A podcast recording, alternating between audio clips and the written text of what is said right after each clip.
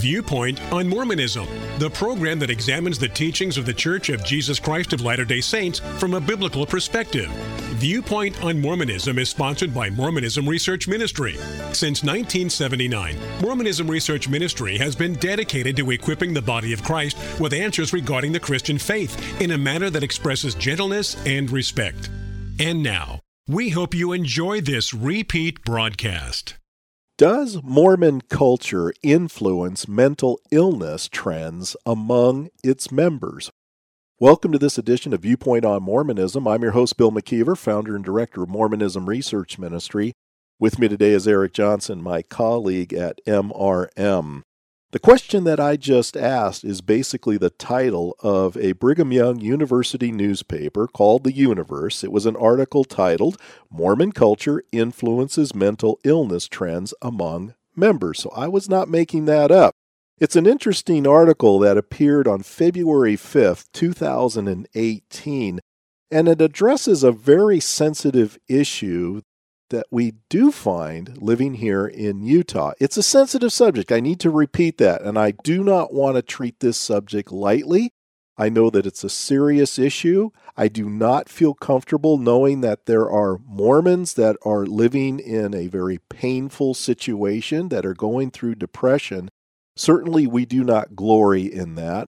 We don't glory in anyone who happens to be suffering from any type of mental illness.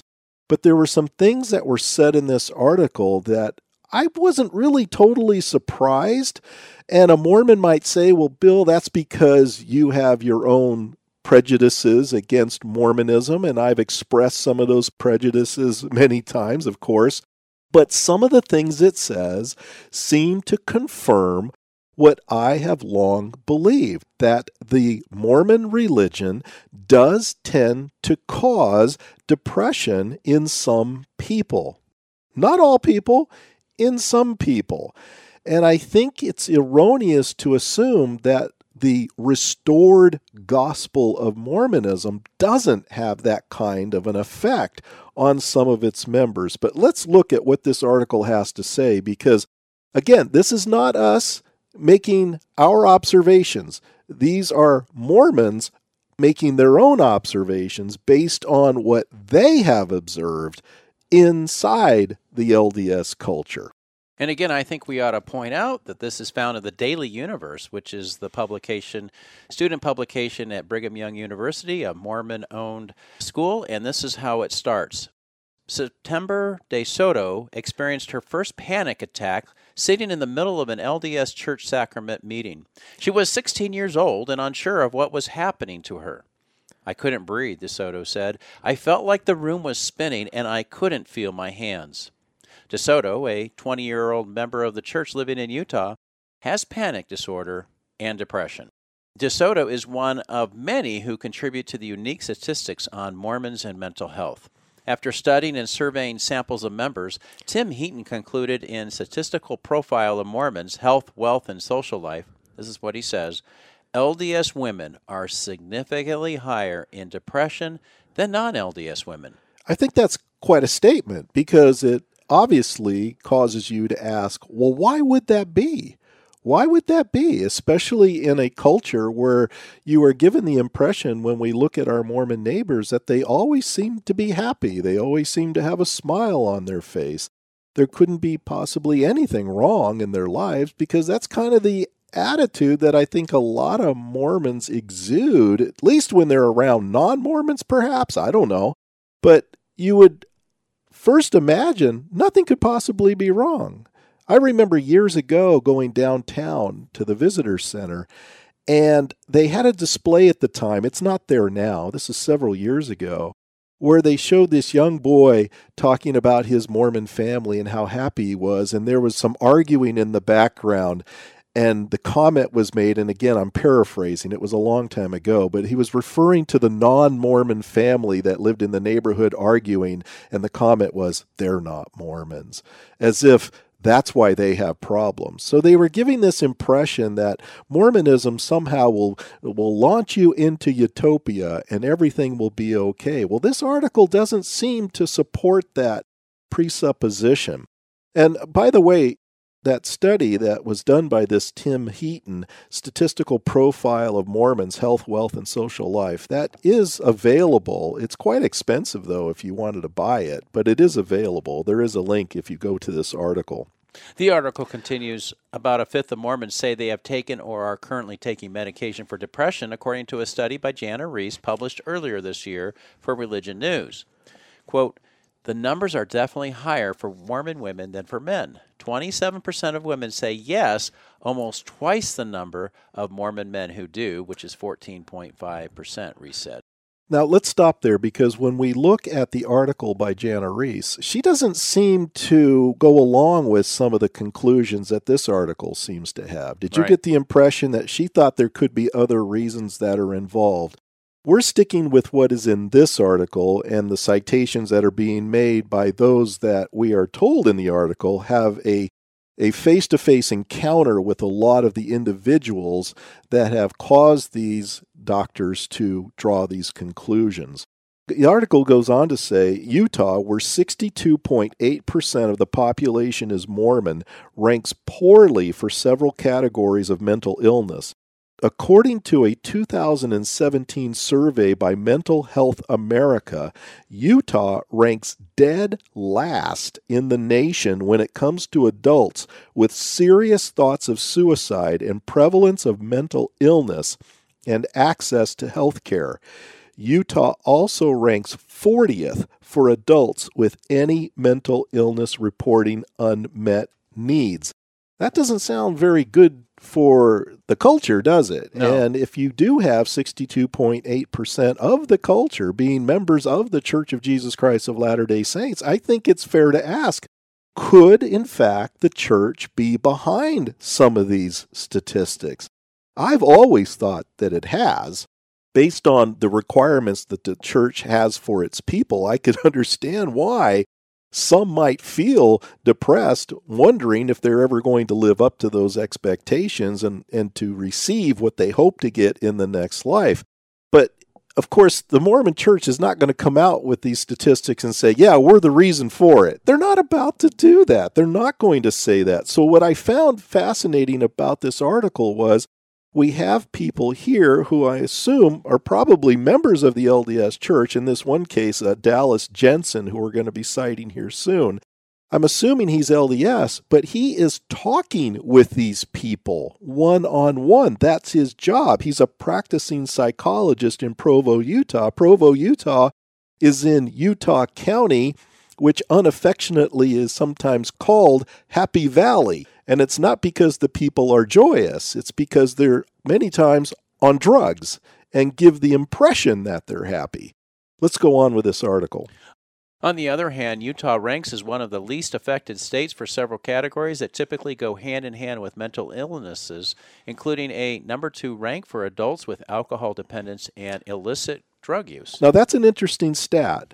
Many times it's the use of alcohol and illicit drugs that leads to the depression. What that sentence is bringing out is saying that's not a factor. It's not normally a factor when it comes to Latter day Saints because the word of wisdom, the Mormon health code found in section 89 of the Doctrine and Covenants, would tell the member that they are not to be engaging in alcohol consumption or illicit drugs, although it doesn't mention illicit drugs specifically. That's pretty much understood from that.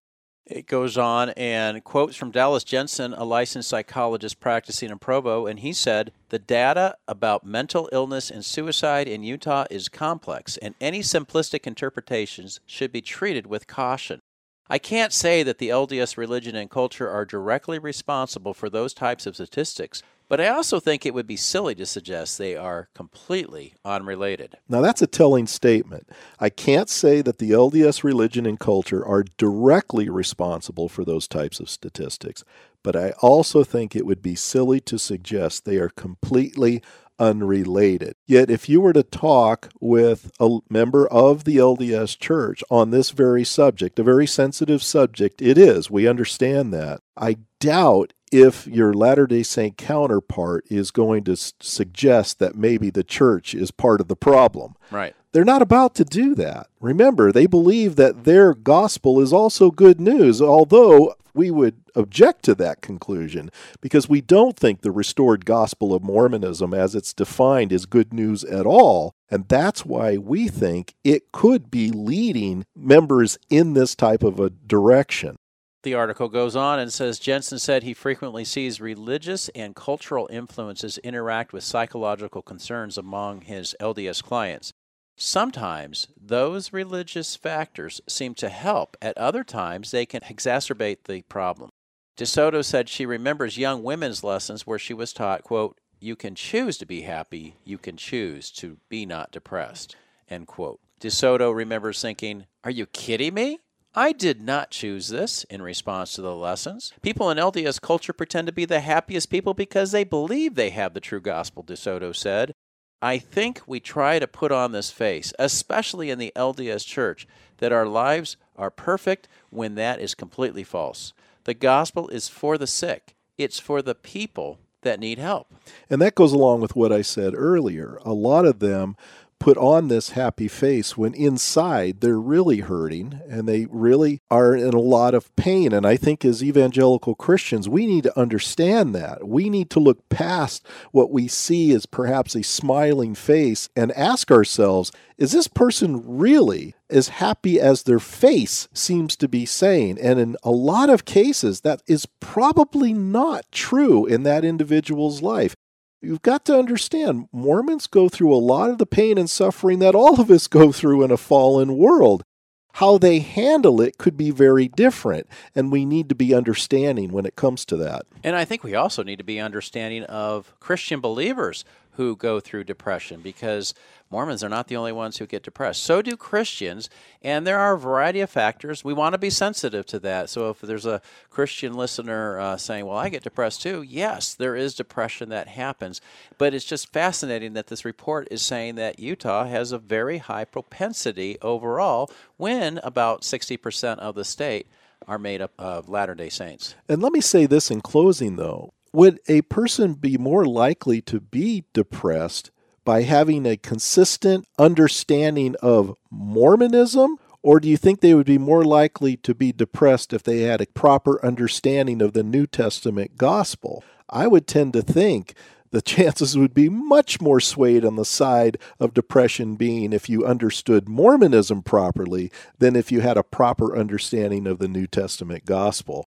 And I think there's the problem. They understand what their gospel, quote unquote, is telling them. And that's why we've been asking the question for many decades is the Mormon gospel really good news? I don't think it is.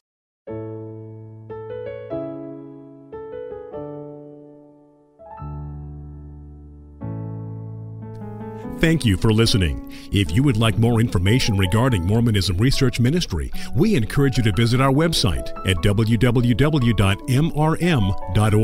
where you can request our free newsletter, Mormonism Researched. We hope you will join us again as we look at another viewpoint on Mormonism.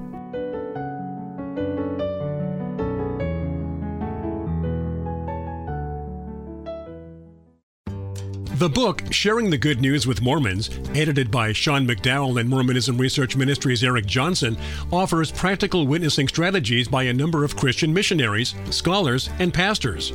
Sharing the Good News with Mormons is published by Harvest House and is available at your favorite online bookstore, or order it directly from mrm.org. If you're looking for practical strategies for getting the conversation started, be sure to check out Sharing the Good News with Mormons.